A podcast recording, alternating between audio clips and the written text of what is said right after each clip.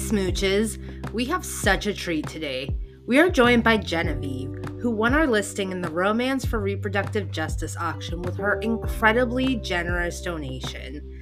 She asked us to recap The Ex Talk by Rachel Lynn Solomon, and we loved this book. We talk about weaponizing incompetence against misogynists, humiliating ourselves via social media, and how much we love the heroine, even though she has terrible communication skills. Spoilers ahead. Hi, Meg. Hi, Liz. We have the winner of our auction for reproductive justice that was put on by the Meet Cute Bookshop and Fizzery. Hi, Genevieve. Hey, it's nice to it is so nice to talk to you, and you recommended such a great book. And oh my gosh, we're so excited. It Meg told me that it made her cry, which very rarely happens, and I was like, "Oh, okay." You just read my book, and I asked you if it made you cry, and it did it, But okay. Do you want me to lie? No, I want you to cry. okay. I told you that though I was reading your book in public a lot, and I read this one more in the, the comfort of my home where I felt more free to let my eyeballs leak. oh no, I was rereading it for the show and I was finishing up at like a bar near my house and I was just publicly weeping. I was like, there's nothing quite like a bar or restaurant cry like mm-hmm. when you can scare all of like the service staff with your emotional instability. Uh, i'm not speaking from experience or anything like that. Okay. Um so genevieve tell us a little bit. We we haven't said what book we're reading. We're reading the ex talk by rachel lynn solomon. Um tell us a little bit about yourself and why you picked this book and if you want why you wanted to donate to the auction. Hi yes so i'm genevieve and i am a medical student. And awesome. um, i from the whole medical side of things reproductive justice is like super important. Mm-hmm. i yeah. i'm literally doing obgyn research this summer and i'm like oh yikes like yeah. without access to these services like it's terrible. Mm-hmm. So on the one hand, that's why I was like, cool. But also I listened to y'all and I was like, well, you know, I'm comfortable spending a really large amount of money on this. So let's just pull the trigger. you dropped some dollars. I know. I don't like to lose. That's like my worst personality trait. I can respect that. but I really like the Ex Talk because it's like it's a fun like workplace thing. Mm-hmm. Like I feel like after a while you get tired of reading books and it's like the four careers women are allowed to have in media mm-hmm. you know it's like mm-hmm. she works at a magazine or she can cook mm-hmm. or like or she's a writer and then yeah. like or uh, like office job miscellaneous yes uh-huh. they're also are all they're allowed to do so this one is fun because she like loves work and i am also a workaholic so i was like mm-hmm. oh, yeah this is gonna be great yeah that's so funny that I had not really thought about the the like set tropes of careers, like the archetypes, but that makes complete sense to me. Yeah. I am a professional email sender, so I guess I would fall into that fourth category. I hadn't thought about it as much until you just said it, but it does feel like professional baker has replaced fashion magazine editor as yes. the rom-com career of choice. Is it because that makes them more like approachable, you think? Like versus- yeah. yeah. Yeah, like can't afford $700 Jimmy Choos, can't afford a three bedroom apartment in New York, can't afford flour. yeah, fair. This was such a good recommendation. I had seen the cover around a couple of times and didn't really know what it was about. I, I mean, I, I, kind of like figured they were hosting uh, a radio show together, but I kind of had it in my head that it was a situation like um, I don't know if you all watch the Netflix Christmas cinematic universe like I do, but there's one called uh like it's called Christmas or Christmas Eve at the Magnolia, and they host a radio show together, and they're like families have been friends for a long time. They're kind of frenemies, and they end up getting together. So I kind of thought it was that, but it wasn't, and I really really enjoyed it. I kind of thought at first that it was going to be that they really were exes who Mhm. had to record this, and then you threw in the fake dating trope. Right. Yeah, I'm glad y'all liked it because I I read it for the first time earlier this year, and I don't normally reread like romances because I'm like I've gotten my hit and now Yeah. I'm gonna go get something else from the library. But this one I was like I'm I gotta do a reread. Yeah. You're like Jones and I need something fresh this What was it like rereading it? It it holds up, you know. Yeah. It holds up. The sex scenes especially, it holds up. I- Yeah. I- it holds up. like we've said, you never know with the illustrated cover what you're going to get, but this one was suitably spicy for me. mm-hmm. So, Yeah. this book is about Shay Goldenstein, who is a producer for Seattle Public Radio. She's been at the station for 10 or 11 years. Meg? Yeah, 10 years. And I was wondering, is this the first book that we've covered that has a Jewish main character? I think so. I Okay, think it's cool. the first explicitly Jewish character. Because we had previously looked into doing um Hanukkah ones, and there's kind of a limited selection of Mhm. Yeah. options out there. So Shay works in public radio, has for a long time. She has a dead dad, TM, and her dad had this gadget shop. And because of that, she was always interested in radio. He had this great radio voice, but he'd never been on the radio. But they did a lot of fake radio shows together. So she imprinted on that as a career and thought, okay, well, I'm going to go into the radio and I'm going to be a host but she thinks that she has the wrong voice for it and Mm. people have made fun of her for it throughout her life except that now as an adult she keeps saying like oh yeah you know you know about my voice you know i Mhm. don't have a good voice and everyone was like what the fuck are you talking about so which i love that she's so like she thinks everyone is thinking about this one thing like guys let's just get it out in the open let's get the elephant in the room they're like I can No, relate to that so Yeah. much. "Mhm." It's like the the thing that I fixate on about myself, and I'm like, sure, everyone else is noticing it, and yeah nobody else is. So she has been in this producer job, has never gotten a chance to host. She's good at it. She loves it ish, but she's kind of, you know, stagnant. She's in a rut. Mhm. And there's this motherfucker who has been there for four months and he's all like journalism and all like, And I, I have, have a a master's master's." from Northwestern. Oh, you know, Northwestern. Yeah. when I went and got my master's at Northwestern. and she cannot stand this man. Um, and it doesn't help that he's very attractive. Mhm. So it just makes it more annoying. And And a little younger. and a little younger. He's a young pup. And she's an Mhm. older, experienced woman. She's like a what is she? Is she an elder Gen Z or a young millennial? I have to say millennial. Yeah, Um, Yeah. I think I'm millennial. Yeah, Because he's he's Gen Z millennial. he's a cusp. Yes, which Okay. is not a thing in astrology, but I think is a thing in the murky generational definitions.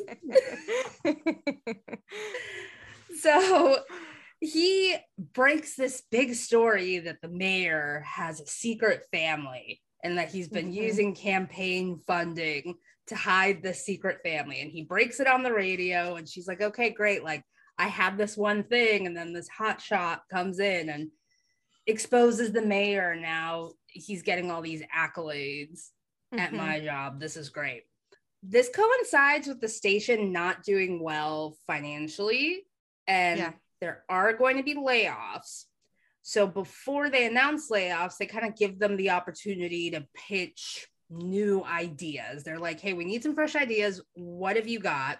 Well, they're like, don't worry, there's not going to be any Yeah. layoffs. They don't think that they're fighting for their jobs. They just think like, hey, let's like brainstorm, let's do new stuff.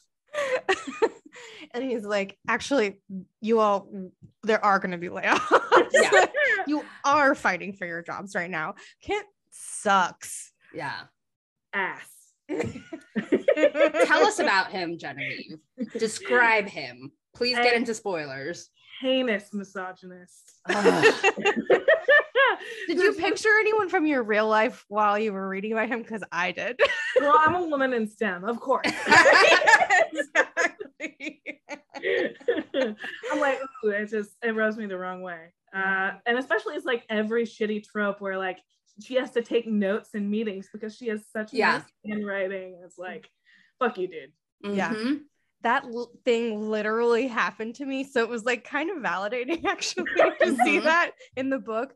Because I was at, I, I used to work for a software company and I was at a conference and they're like, oh, Meg, do you mind uh, taking notes? You're just so good at that. I'm like, what? What does that? what does that mean? it means they think that you're their secretary. yeah, exactly, exactly. Ooh, My secret superpower is that my handwriting is so bad that they only ever ask me once, and then what's that called? What you weaponize incompetence? Yes.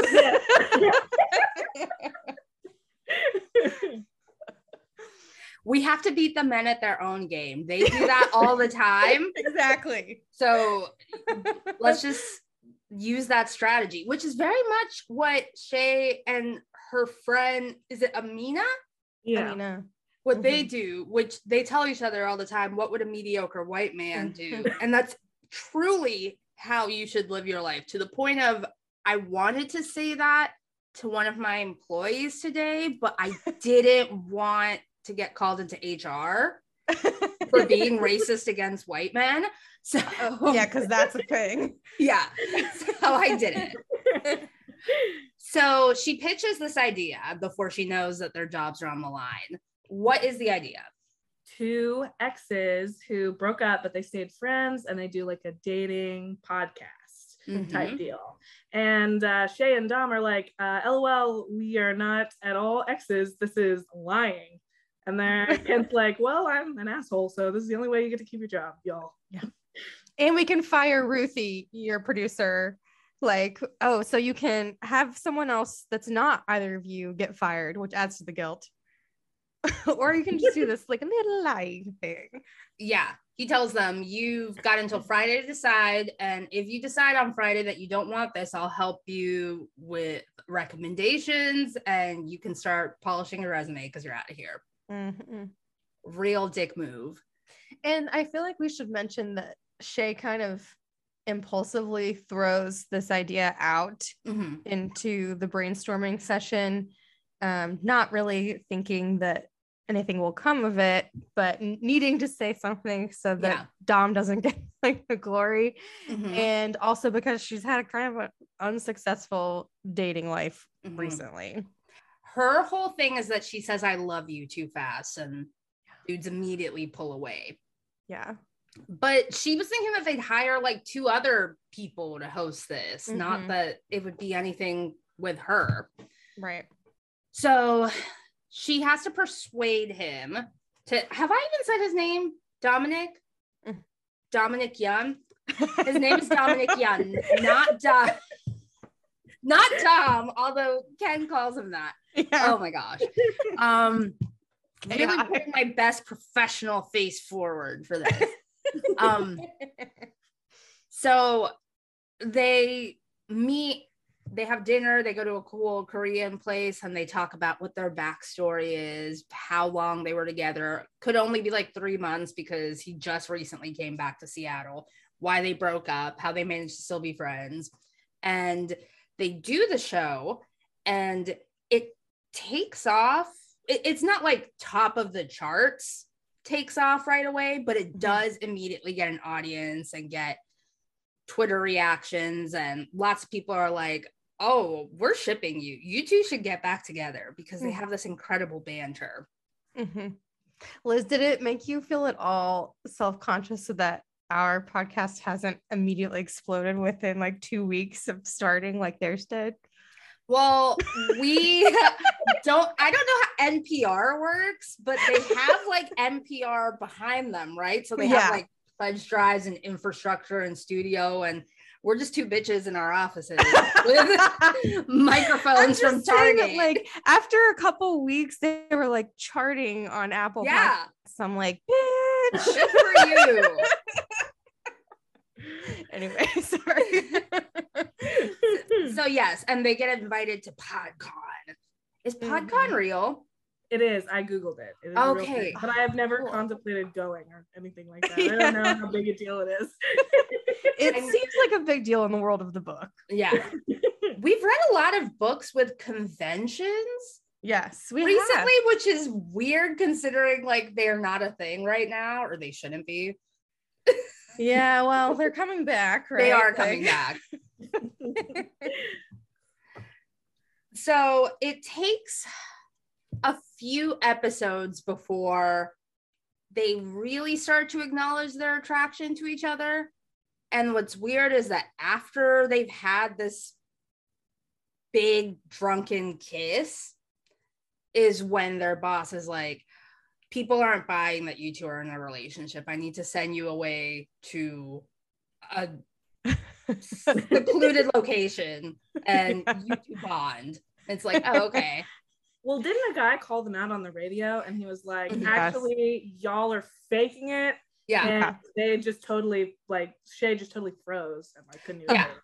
Because he was like, there is nary a photo on social media Yeah. you together. And there's a damning tweet about you swiping while you're sitting on the toilet. Mhm. yeah, I would Um, also freeze, I think. Like everything would clench. Yeah. Oh, we haven't said what Dominic's tragedy, his baggage is, is that Mm. he was in a long term relationship with someone who was in a serious accident and he helped nurse her back to health. And then after she got better, she broke up with him and he knows that her being under his care doesn't mean that she owes him anything, but he does feel like he thought they were in it for the long haul. Yeah, And he this felt kind of blindsided. yeah, it wasn't what he expected at all. So he's got a lot of trauma about that relationship and how it ended. And that was like his first and only like real Mhm. relationship. He's only been in one hole. So No, you don't know that exactly. he said that. he said that that was the only one he'd slept with. Yeah, but that doesn't mean never mind. Okay, he's only been in the hole or holes of one person. Is that is that better? Yeah, yeah. Thank you for clarifying. Really like that about this book because I love obviously reading books where the guy is a capital R rake, whatever, Mm-hmm. been with all these women. But it's nice that he's like, yeah, I just been with one and sex is really special to me. And I'm like, that's Mhm. Yes, I love that about him. They decide that they are going to go public at PodCon with their relationship. They're not even going to tell Kent. Um, and because people still think that their relationship, that they're exes and that it was a real thing, it's going to be like, oh, we got back together. Because all the backstory is still fake. Mhm. But the station outed them because of reasons. Can someone explain it to me? Um so they were feeling so apparently they the board actually knew. That's how I understood it. Is that Yeah. how you understood it, Genevieve? That the board knew they weren't actually exes? I I didn't know if the board knew or not. Okay, I, just it's kinda- But I think the whole idea was like the board was like, regardless, this is too salacious for public radio, whatever that means. Mm-hmm. Mm-hmm. Because And of the aforementioned holes. But they didn't talk about any of that. They had to turn down the sex toy sponsorship. Yeah, that's true.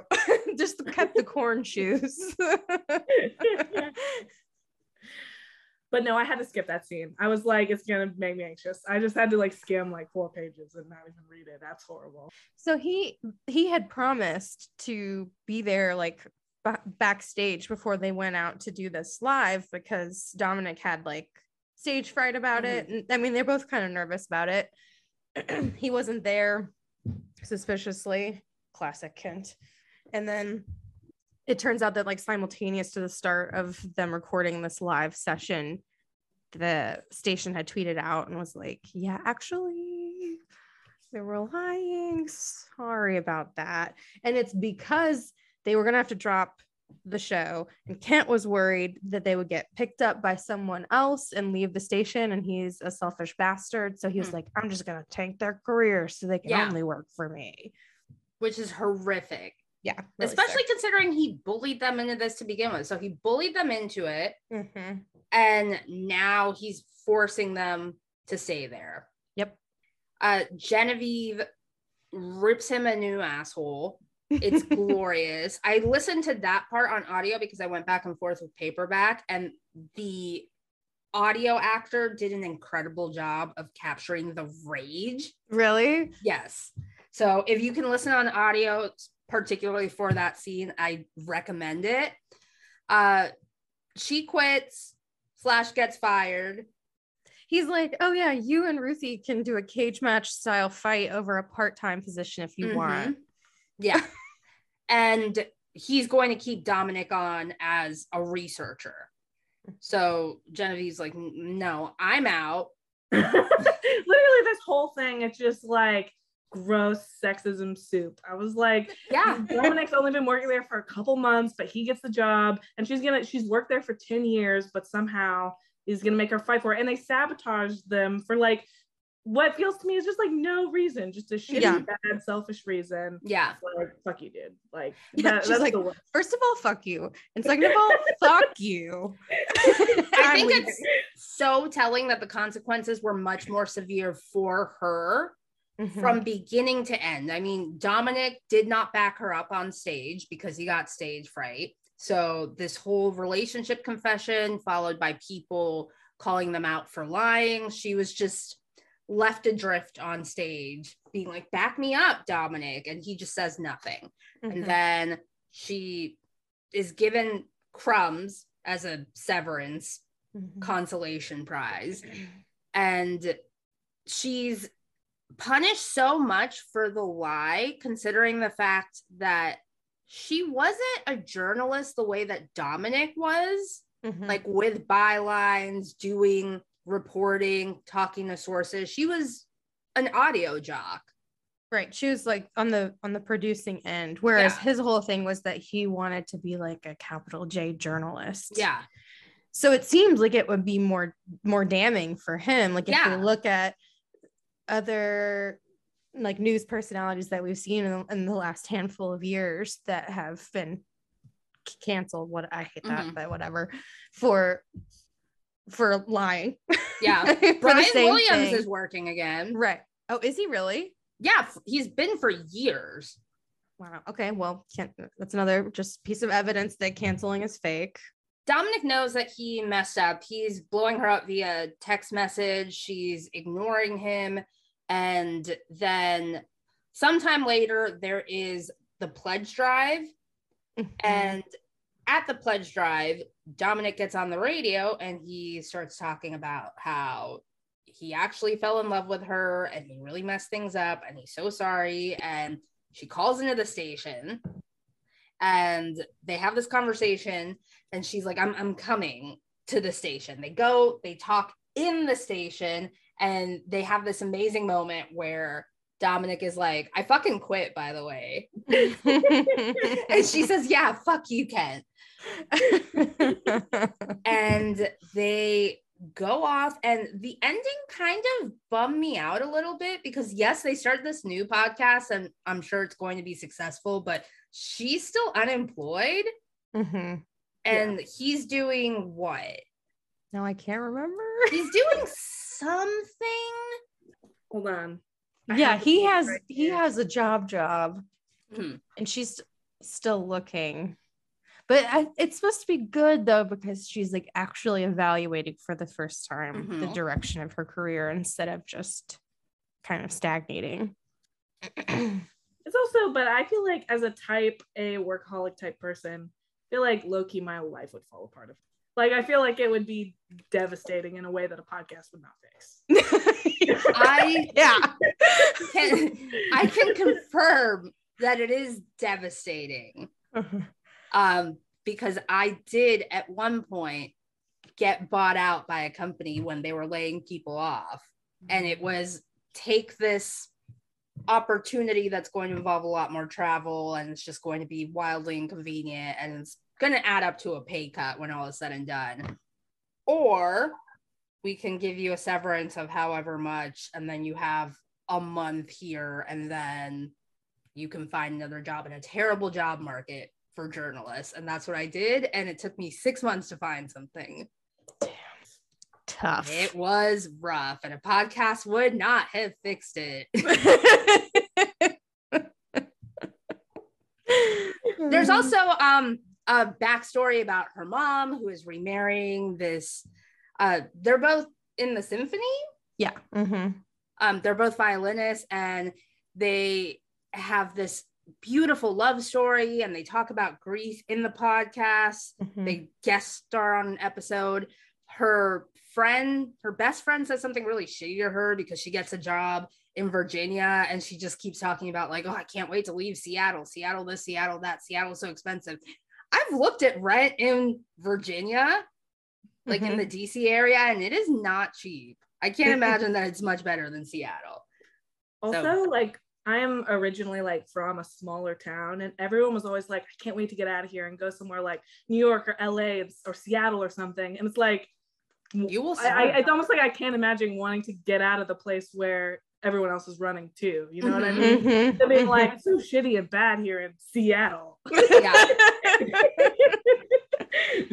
yeah, you raise a very valid point. I don't know. I want to know what you all think about that the the like black moment in their friendship I had a really hard time being like, yeah, it's it's fine. You guys can be friends again. Cause that was like going for the throat. Mm-hmm. I felt.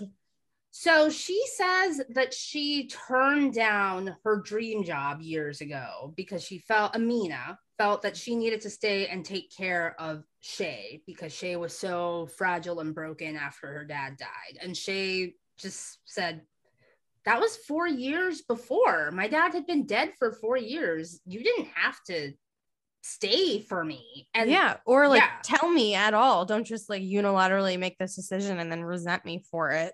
Yeah. Their communication as friends kind of sucks. Yeah. I I would have been done with her at that the point, paint honestly. and sips are not working. No. oh, okay.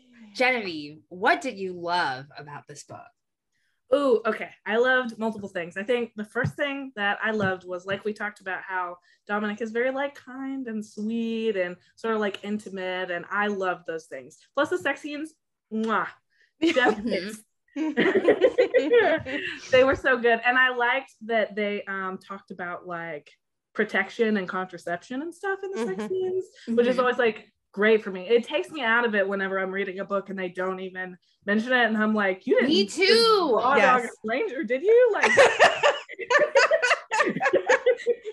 yeah, we talk about that all the time. yeah, like, we do. Some people are like, "Oh, don't just forget about it." I'm like, I can't. I can't forget about it. Genevieve, are you familiar with the Wombland saga? on TikTok. I, I, am tangentially familiar, but I I didn't go straight into all the details. okay, yeah, you don't need to, but whenever no. people talk about raw dogging a stranger, that's immediately what I think about. I mean, like not to shame people's decisions, but maybe don't. maybe don't. Literally, as a healthcare worker, I'm like, please, you're gonna get trichomonas or something. what is it that people say on the internet now? Like that man's gonna fuck up your pH.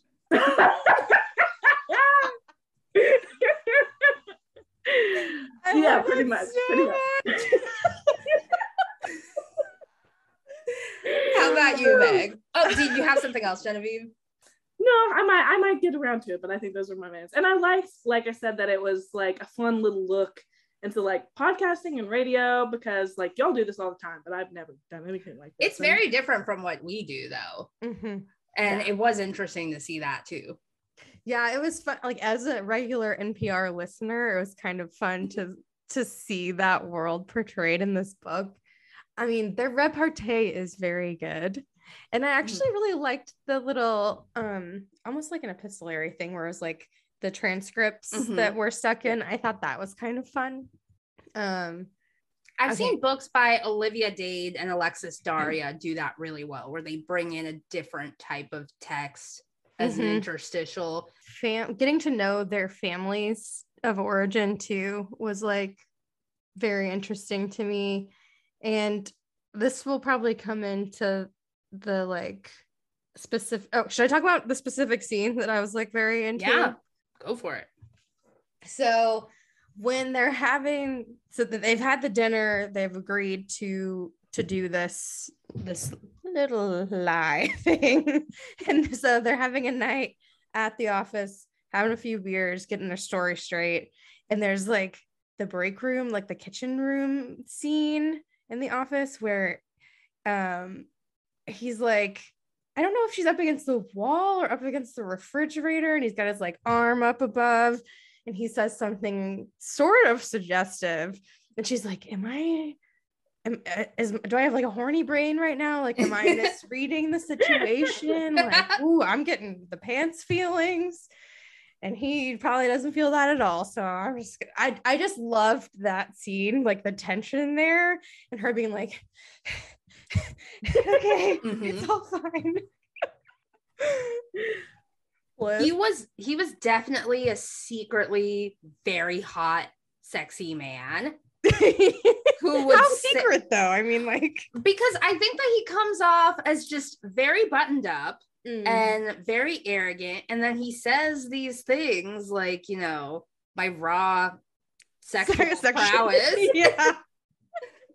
And he says them in a way that is so endearing and sexy. And I loved that. I loved the relationship with her mom and her mom's fiance and the fact that she was the one who proposed to him. Mm, mhm. Yes, cute. And I think my favorite thing was the way that Genevieve and to a lesser extent Dominic. Genevieve is now the main character. Oh, Genevieve, oh, Self-insert your name here. I'm so sorry.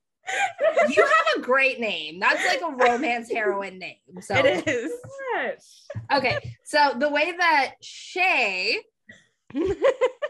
was portrayed as she gets home, she turns on all the lights, she mm. blasts podcasts, she's very nervous about being home alone. Yes, Meg. I forgot about Steve Rogers. Golden Ah, Steve. You're saving him for me. I love him so much. She adopts this dog because she's like, you know what? Now I'm gonna like change, make changes to my, which made it extra like messed up that Amina was telling her you haven't Mhm. changed anything about your life because she's been making all these changes. Mhm. She adopts a dog from the shelter. He is a Chihuahua who is very standoffish and has this adorable little underbite. And has been returned a few times. oh, I missed that part. And yeah. she immediately falls in love with him and takes him home, names him Steve Rogers, who Dominic later says the furriest Avenger. And he immediately shits everywhere, throws up, runs around, jumps She into her bed. Sleeping in the guest room. Yeah, jumps into her bed and growls at her when she tries to approach. um and and then i love that immediately after dominic meets the dog the dog Loves him more. on him loves him more is so well behaved Like, I was there from day one i suffered with you i raised you you suckled at my breast this is how you repay me I feel like there's a reason that you identify with that so strongly, Liz. I did not ask to be attacked this way on a Monday afternoon. Yeah, my my dog Lola is definitely a daddy's girl. Yeah, it's like Oh. it's almost like savage how Yeah. clear she is about it. No, but sometimes side no. Sometimes she's so affectionate with me and it seems like when he gets home, she has to pretend. No, like she wants to come up to me, but she's looking at him like, is this cool? Can I can I interact with her? but you also know Meg because you have been on the receiving end of Lola's rejection. Yeah, it hurts. After she's previously been all over you. Yeah. It's it feels like a slap of betrayal. Mm-hmm. Do you have any pets, Genevieve? I live in a 300 square foot apartment, so no, they would be sad. mm-hmm. me, me and my boyfriend talk about it a lot because we were doing long distance, and I was like, one day, three years from now, we're getting a dog. We're getting a golden. It's gonna love us. He's like, fine, yes. I like that. Plan yeah. ahead for the dog that you want. Yeah. Plan ahead for all of the piss and shit and vomit that you have to on every surface. It brings you so much joy. There's a part where like she first brings Steve home and she's like listing all of the terror that he has wreaked upon her home. And like one of the things is that he peed on her coffee table. And I'm like, ow, how did he like just leap up onto it? Because in my experience, they like to go on an absorbent surface to do maximum damage when they are going to. when we brought house. my dog home for the first time, like seven years ago, um, she jumped into the crate that we had set up for her and peed. And like we'd stop multiple times when we were driving home to try to get her to pee, and she would not do it. As soon as we get back, she pees on her new bed. it was where she oh. felt safe. Yeah. I mean, can you imagine trying to like pee in public in front of a couple strangers And they have like a rope? No, I cannot. oh my god, Meg. I'm just saying that would be high pressure. That sounds like kinky. when like, you put it that way. you want kinky, I want kidnap. Sometimes it's both though.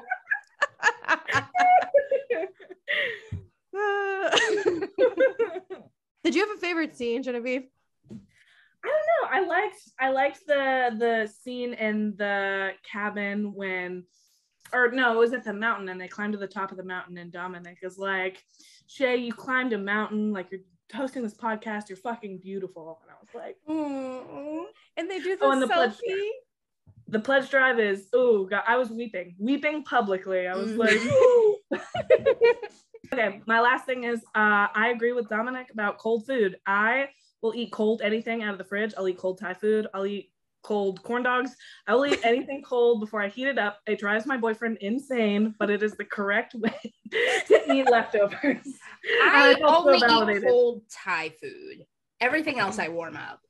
The the idea he mentions eating lasagna cold, and I'm like, I don't know, that's a tough hang for me. But also like I know that there are things that are not good microwaved, and I know that I should just like heat them up in the oven, but it takes so long. So then I'm just like, man, I'll just eat it cold.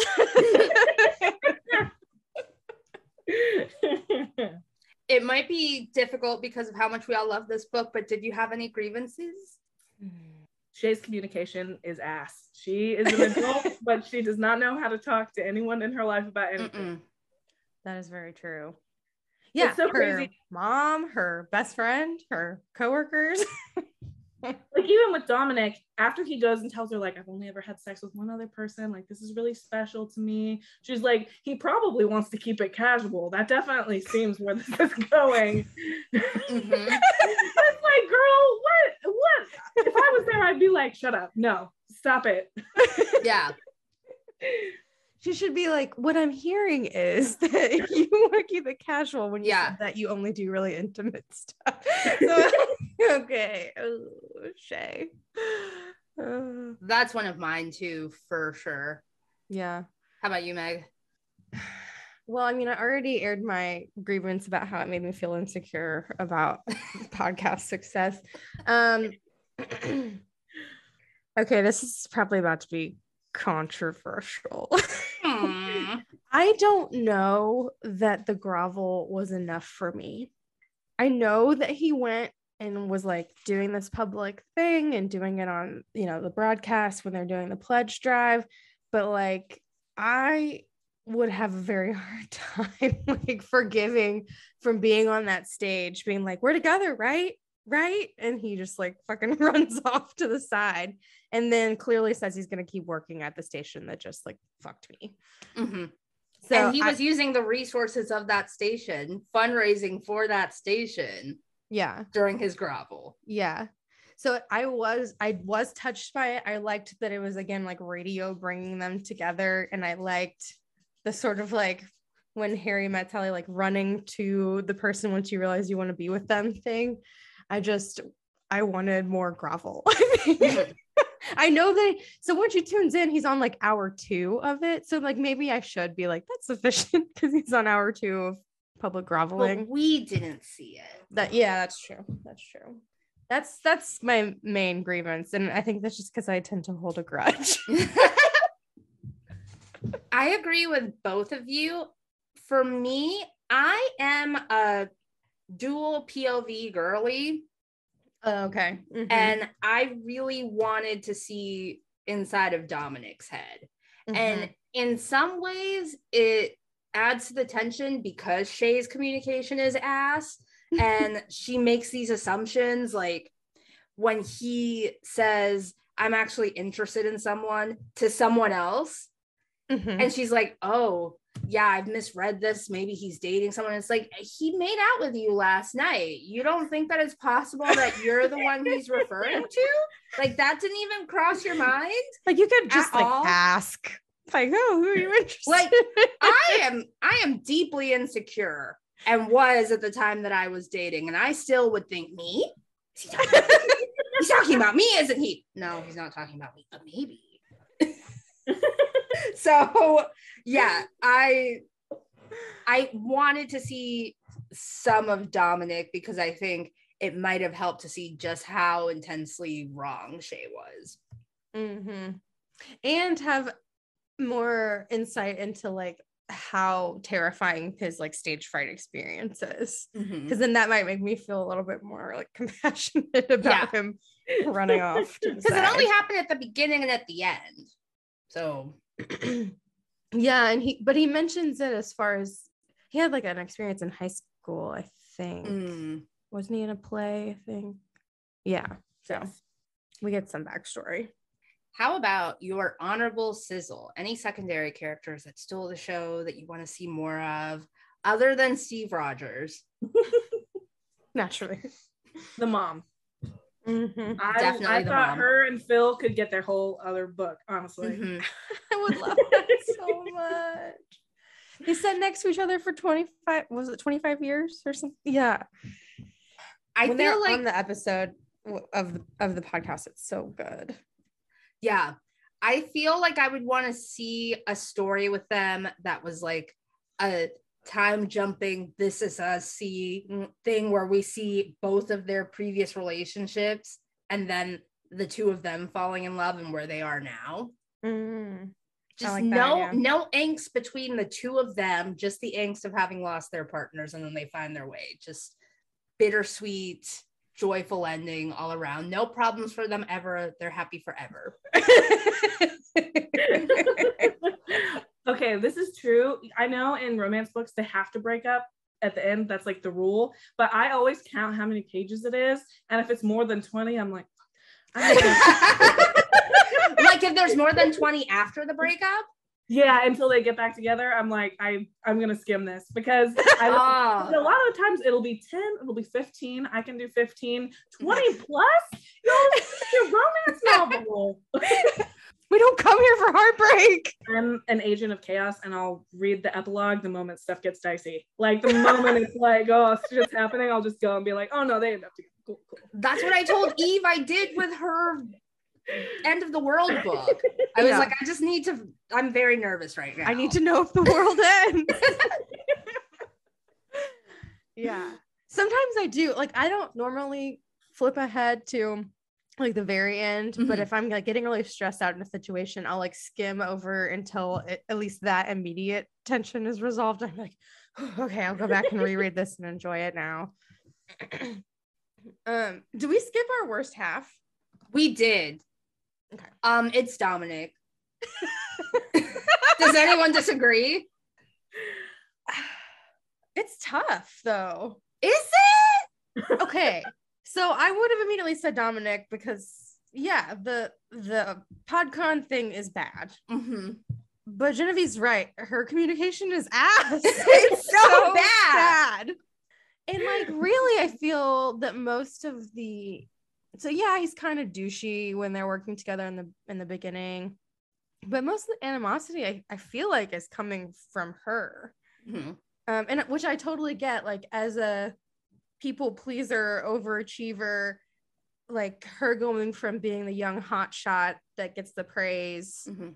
to now having been there for a little bit and now he comes in and he's getting the praise like i would also feel resentful about that because that's who i am but like it really seems like she set the stage for them to have a bad relationship in the beginning Yeah. And when she breaks up with him for the first time, it's like right after she meets his parents, and she's just like, Oh my gosh, I forgot any about that. explanation. Really, she's just like, I can't do this. It's over.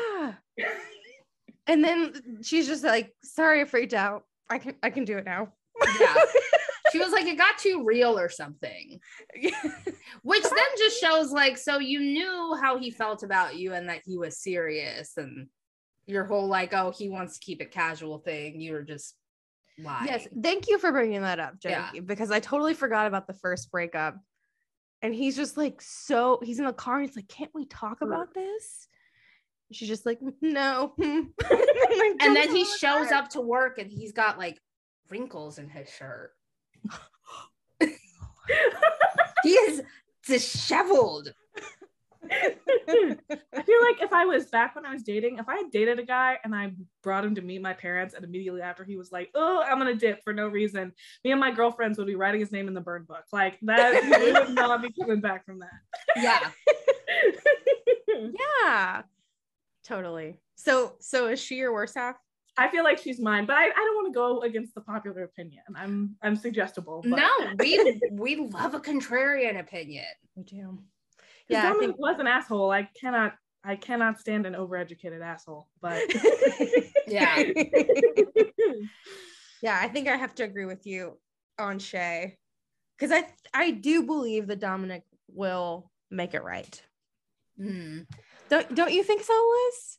Like that was a I bad thing. But I, think he this is good. another reason why I feel like getting chapters from him would have been so valuable because even the stuff that you're saying about him being an overeducated asshole, I want to know the motivations between him being so ambitious because he touches on it a little bit like Mhm. about his siblings always doing things better than he did right. um, and there might be a model minority thing in there that Mhm. doesn't really get explored that I would have liked to see Yeah. and, and and we just don't know we just have to take it fully through shay's dumbass lens because she has no idea what's going on She's a dumbass, but I still love her. i do love her i want everything good for her and I really loved her millennial friendly pop culture references.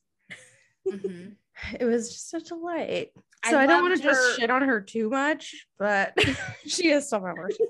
yeah i love her reactions that she has when she says something embarrassing and she's like this is something absolutely tragic occurs like when she accidentally likes a very old photo of him and his girlfriend Has- Yeah, have, you, Oh, have yeah. either of you ever done that yes, it is exactly that embarrassing. yeah, doesn't she say like, and then tragedy strikes? Yeah. I thought that was hilarious too. Yeah, i don't think i've done it but i've definitely done some embarrassing shit on social I have media done that on Instagram, like, but gone way, way down on their profile. But I feel like with especially with Instagram, I'm not on Facebook as much, so I don't know. But like I could just like unlike it really quick. So unless they were like actively looking at it at that moment, I I feel like it goes under the radar. But I guess I don't know. i love that he so- calls her on it later Yeah. he was like oh when you were facebook stalking me this is utterly humiliating, but I will tell y'all. Um, in middle school, I had like a childhood man bully who I hated, and so I made a list on Twitter uh, a long time ago, and I added him to it. And I the list was named asshole, and I found out years later that people can see when you add them to a list. I was like, I just want to melt and to the ground. but maybe he needed to be told. you might have just provided a growth opportunity. He was a bully, so I'm not sad for him. yeah. I've never made lists on Twitter, but I have seen some people say that if they see that they are added to a list, they will immediately block the person who added them to a list because they think that it's like a targeted harassment op. Oh, So- okay. Hmm. It's kind of like the first time you realize that when you send a text to multiple people, they all see it. Like back before group texts were so so normalized that like you just know everyone can see everything. Uh-huh. I feel like many a scoundrel got caught in something shady that way. yeah, the bulk text. I had a friend who would like stuff on Pinterest, like wedding stuff, and it would post to her Facebook, and she had no idea. and we were like, "Did you mean to post all of this shit on your Facebook?" No. and she was not even in a relationship. She was just posting wedding stuff so that her grandma and everyone could see it. This is what she was doing in her like chill and relaxed time. Like, I'm just gonna fantasize about my wedding, even though I don't have a partner.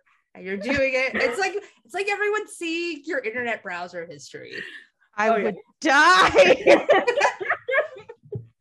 That's like so I guess Instagram isn't this way anymore, but like you used to be able to see what other people were liking and following. You mm-hmm. all remember this? And Yes. so there were times where I'm like, of course I like scoured that page on the regular.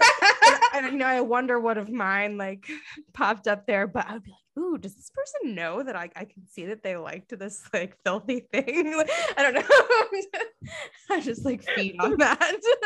But I liked this is not part of grievances or well, this is out of order. But I I liked the tweets because literally the first thing I do after like watching The Bachelorette or whatever is I go to Twitter and I'm like, what did everybody think, y'all? yeah. Oh yeah, I forgot about the tweets being included. That was Yeah. a nice touch. and I like that there was a mix of fans and people who are And like, vitriol. one star. Fair warning that there is a trigger hex on our Apple Podcasts reviews, where if you rate us one star, person who rated us one star, You will be hexed automatically. you will be hexed automatically. I'm not going to tell you what the hex does. No, there's no hex on our reviews. But do you want to try it? Is it worth the risk? Is it worth the risk? You could just either five star or go. Live your life. Don't bring down our rating. Um, okay, so I I think I interrupted when we are talking about honorable sizzle to go back to worst half. So, did you all both say yours? I can't remember.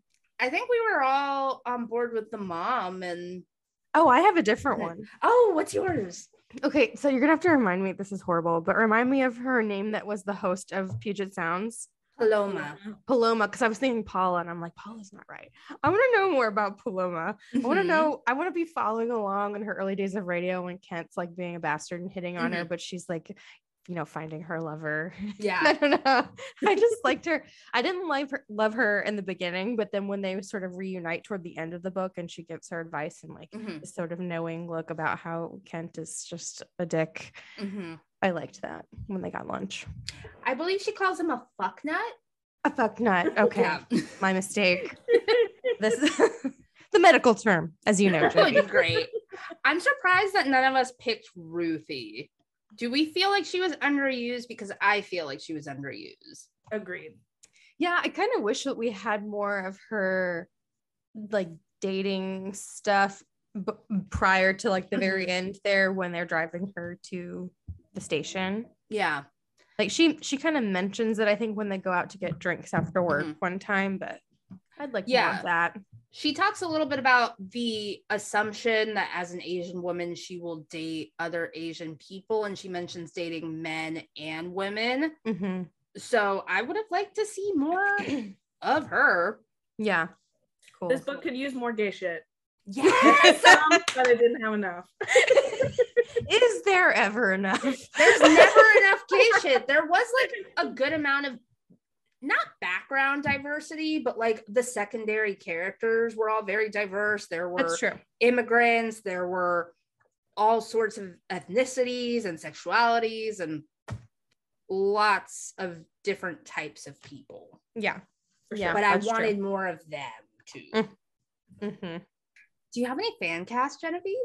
I did. I did some research. I was googling, and I like. I tried to do it accurate. So Shay, the actress who plays her, is actually Jewish, and the guy that I got for Dominic was actually Korean. Just do extra, but I did it anyway. So I Are time machines involved? Or No. Okay. No time machines. Uh, I put as Shay. I put Alison Brie. That's who I picked. No, really, Yes. twinning. I love that. and for Dominic, y'all watched the 100, right? I do. I Did. put Christopher Larkin, the guy that plays uh, Monty Green, but Oh. no Bay. His Bay, Monty I was such a cutie. Wait, wait, wait. I need I need to ask you. Were you a Bellarke shipper? I have never seen the 100, but I Googled Wait. it. Oh, My you've never seen it. Okay, okay. My mom has watched it, and Okay. I have not gotten around yet. Maybe I haven't skip either. the last season. Fair enough. Is Yeah. it satisfying though if you just stop before the last season? Because I I've been seeing it promoted on on when I log in on Netflix, and I've been wondering. Yeah, I think that you could you could stop it in the last season and it's fine. Okay. The second to Alright. last season, watch to the end of that and you're good. That's a full satisfying arc. You're I done. don't remember if it's by CW, but it gives me CW vibes. So Mm. it's on my list of stuff to do. Yeah, it's on the CW. Watch it before the network disappears. There's no way they would just, there was no way it would dissolve into the ether. They got to have seasons of it somewhere. yeah, I mean it's on Netflix right now. I don't know because they're canceling everything. I don't know what things are going to be like in the future. Like if they'll still be around on streaming or if the network's going to go kaput. Is that a thing that is happening? Yeah, I think that they've lost like they've never been profitable at all ever. And they've just I like the just- radio station. yeah, and they've just they've canceled everything, which is wild considering Supernatural was on for like 15 years. Yeah. I'm sure the Speaking of not needing to Riverdale watch the last season, honestly. I'm sure the Riverdale kids are like happy to finally be delivered from their torment. They're free. That's hilarious. Did you have any other fan cast? yes, as the mom, I put Nicole Kidman in a red wig. Perfect. It would be Yes. good. And then for Kent, I put Tom Selleck because I think that he has a good voice, but I also think he could do like a hate crime. Mm. Not actually, not Tom Selleck actually, but he has the face for it, you know? Yeah. So that was mean. I'm sorry. But No, no, no. That just made me think of someone for Kent. and but those are my main ones. The other people are like bit players and stuff. And those are those are my So I was just talking about Tom Selleck with Mr. Meg the other day because he's one of like the few men that I'm like, yes, mustache. Like- am I the only am I the only one who feels that way? yep, there's He's like silence. Okay. Dashes without the beard. It's not for me. So there's Even- no one. There's no one that you like. Let me mustache. tell you, recently Chris Evans has Mm. been seen with a mustache in an upcoming movie. And Yes. all the usual suspects, Andy, and all his fans are like, yes, mustaches. It, it's doing it for me. And I was like, "Mm, it makes him much less attractive to me. Hmm. So I don't know. All right. To You sure their you don't want to say any of your bit player ones? Me? Yeah. Oh, um did, did you guys watch Heroes back in the day? Yes. Yeah. So for Phil, I put Jimmy Jean-Louis. He was the Haitian on Heroes, but he's older. now. Oh, that's a good one.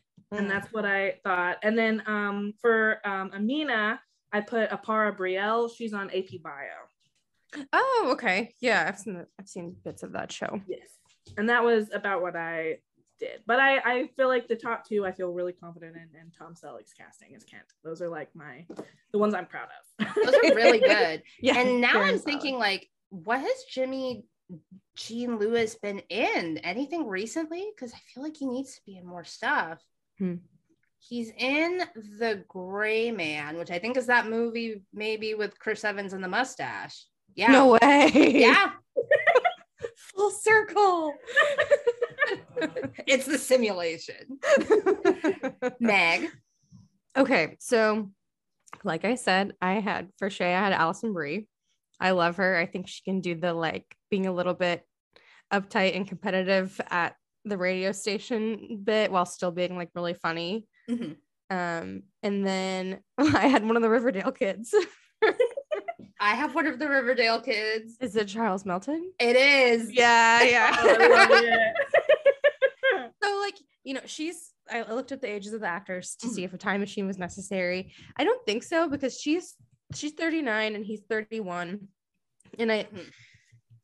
i know that like it's a thing in the book the age difference between them but I, I feel like we see pairings like that where the the male half of the pairing is that much older with some regularity and it's like not really commented on Mhm. so there is an age difference in those actors but i don't know if it like necessarily has to be a big thing Their age difference isn't a big thing. I think it's just we talked about this with one of with the begin again again that we wasn't weren't sure like why the character was so upset about how much older she was and how she was an old lady like you're not even 30 yeah that's true.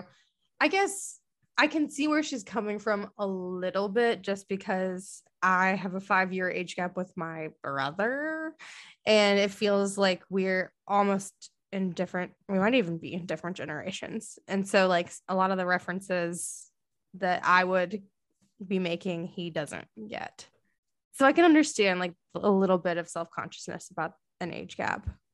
So i also had charles melton and i could just picture him with his cheekbones like holding up his beanie baby. Like i thought this was going to put my kids through college. The beanie babies i Mhm. forgot.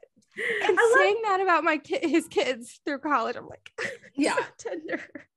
And for Shay, I thought Kat Dennings would be good because Hmm. she's good in everything and she is Jewish and she has a voice that's very distinctive that that's you true could believe that she's insecure about because it's different from other people's, but it's it would be perfect on the radio, I think. So those are my choices. i have a question did either of you collect beanie babies I had a few of the McDonald's ones, but Mm. no. yeah I had one. I immediately ripped the tags off, and my mom got really upset. Your tuition. again the chaotic force at work but the Beanie Babies reminded me of something y'all talked about when you did the hating game, where like she collects Smurfs, and that's not quite endearing. Like it's a little bit embarrassing. I feel like the same thing is true of the Beanie Babies thing. Because if you were dating a guy and he had a whole wall of Beanie Babies, it would be cute, but it would also be weird. like I don't know if this gives me pants feelings, but I still like you a lot. I like the nerdiness, and I like when she was imagining like a young version of him, like painstakingly arranging them on the custom shelves that his parents put in for them. and then she immediately breaks his heart after that. Immediately. Uh, yeah, and again, that proves why she is the worst half. I'm being more and more convinced as time goes on. Okay, Genevieve, did you bring a hobby? Um, no, I I I don't. This is my hobby, so Hmm. I don't have any other hobbies. But I the other recs that I think are Yeah, that's perfect. Are like um like workplace stuff where you get to learn about a different workplace. She has another book called Weather Girl that I have not read, but I've heard is good, and it's about a girl that does TV news on the weather and stuff. And I think that's a cute premise. Yeah, that's cool. And the other one that I think of is Love Hypothesis. I don't know that y'all have covered that one, but it's No, I haven't read it. that one. That's the Reylo Um, Yeah, it's the Okay. Reylo one. But I love to see the grad school stuff because I'm not technically in grad school, but I have a lot of grad school friends, and I was like, ooh, Mhm. that strikes me as true. So Mhm. I like this. But what are what are y'all's like hobbies and stuff that you felt inspired by for this? I usually do a tarot reading, and Meg sometimes does a recipe recommendation. Do you have one? I don't, but I did want to talk about how he loves cast iron. Yes. So, what's the proper way to season a cast iron skillet? Fuck if I know. I have never been successful with it. It's like this is probably very American of me, but I'm like uncomfortable with not washing the dish with soap after I've cooked in it. And I know that's like part of the seasoning. And I've looked at a billion like how t- to care for your cast Mhm. iron.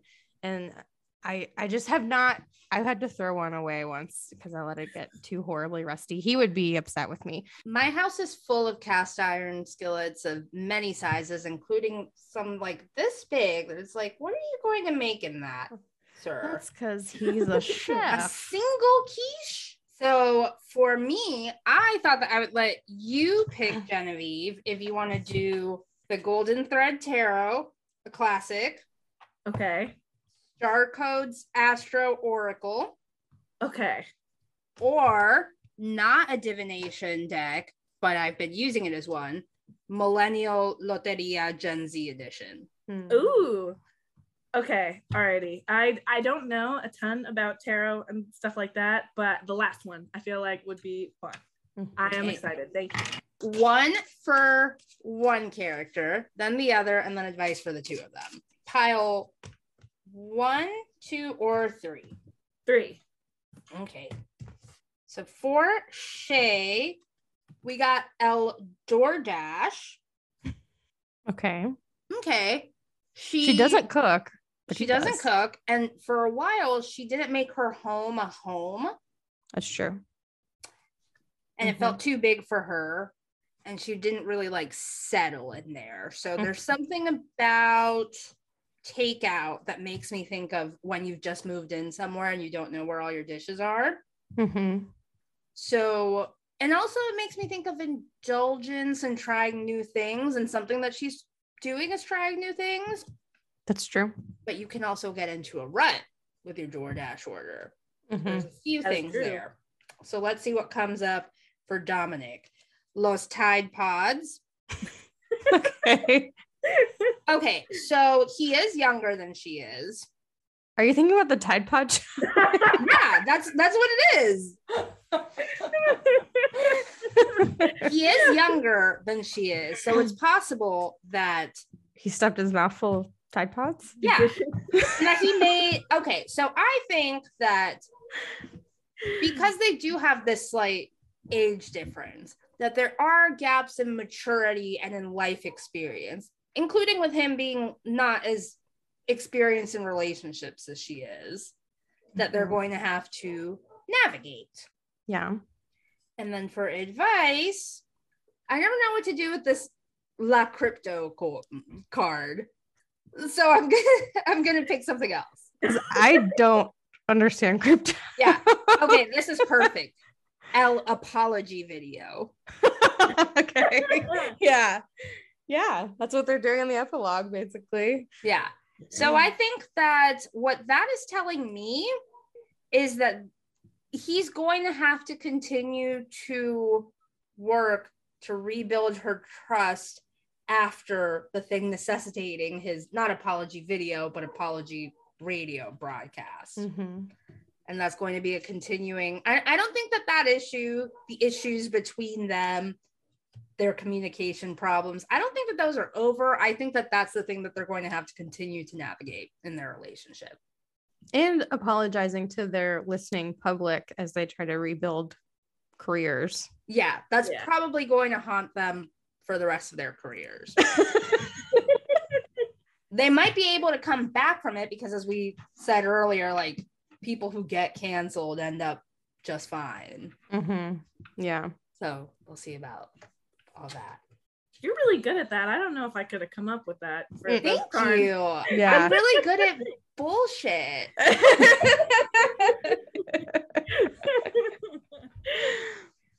This has been so great Genevieve, and I want to know if there's anything that you want to plug. I'm a simple woman. I don't have anything, but uh, if anything, I'm gonna be sending this podcast to like the four people that will be excited to hear me talk about this. Is So- there Should we- anyone we should, Should we say out? hi to them? Can you shout out my boyfriend Parker? He would be really excited. Shout out my Hi. What's up, Parker? okay, cute. Yes, but no, I'm just I go to school and I read romance books and I go to sleep. All I have. So what's What are next you reading on next? your? Yeah. Oh, that's what I was gonna ask. Oh, Yeah. I literally have it right here because I'm sitting in my bed. I'm reading something wilder, than new Christina Lauren book. Ooh. Ooh. And it's all about like treasure hunting and like horses and stuff. And I'm not an outdoors girl, but I like reading about the outdoors. So Yeah. It's my preferred method for enjoying the outdoors. we're from Yeah, the but- south, so it is one million degrees outside, and there's a million bugs and stuff. So it's like not worth it. Mhm. Yeah, we're dealing with that right now too. Uh, I think the forecast for tomorrow is like 100 degrees. So I think the next thing that I'm going to read is I have two things. I have a non-romance thing that I really need to get around to, and that's the Hacienda, which I bought in hardcover. I don't buy things in hardcover because there's so much money, and I still haven't read it. And one of my coworkers read it and loved it, so now I need to catch up so that we can talk about it. yeah. Um, but I want to read Titan by Jillian Graves that just came out today at the time of this recording. And the cover is have either of you seen it? No. Okay, I'm going to put it in the chat. Okay. It's a gargoyle daddy dom romance. Wow. I gotta see this cover. and I tweeted it at Jenny Nordbak because she has a, a thing about gargoyles, and she's like, "Oh, I already have the ARC. I'm on it." Why did I just? You sent the letter Sorry. B. I I put on press ons well, let's see them. Apple V. Uh, they're like holographic purple, Ooh. that gargoyle got abs. And he's got a prehensile tail. Oh my god. This looks like a sexy version of the like Oh my god. Of like- the gargoyles animated Hunchback? series. yeah. The Hunchback of Notre Dame gargoyles, the cartoon ones. Oh The my hun- god. Were there gar- oh, like in the okay, yeah. yeah. So Oh. it's a it's a sugar daddy book with a gargoyle. And Wow. We yeah, so that's what I'm reading next. How about you, Meg? You just finished City of Girls. Yes, I did just finish City of Girls uh last night at midnight, which is late for me to be awake, Yeah. frankly. Um so I'm not sure what I'm gonna read next. And I'm still like, I don't know if you all feel this way. Not like a book hangover exactly, but I have to kind of like digest it a little bit Mhm. before I'm ready to move on to my next one. So um there was a lot that happened in City of Girls, and it's the first fiction that's not a romance that I've read in a while. And I was uh, maybe it is a bit of a hangover from that. I'm like, wait, where's, where's the Where's happy my ending? happy? Yeah, exactly. So I'm kind of recovering from that still. Oh, because I just saw the tab. I was going to say someone like John Lithgow, Lithgow, Lithgow to play Kent. Oh yeah, yeah. yeah, yeah Yeah. like he's got he's got this lovely voice and this very gentle paternal nature that like if you made him a misogynist would be really juicy You see misogynists. Mm. It's been so fun having you on, Genevieve. Thank you. This is literally like so fun. I'm I'm gonna be talking about this forever. was this your first podcast yes, I I've never done anything like this before. you were a so natural. good. Thank you. you should start a podcast Maybe I I don't know. this was really fun though, and I saw when I saw y'all's listing, I was like, "Girl, when are you ever gonna have the chance to do anything like this ever?" we are i can't tell you how fucking flattered and honored and delighted we are because we low-key were like what if no one bids oh no.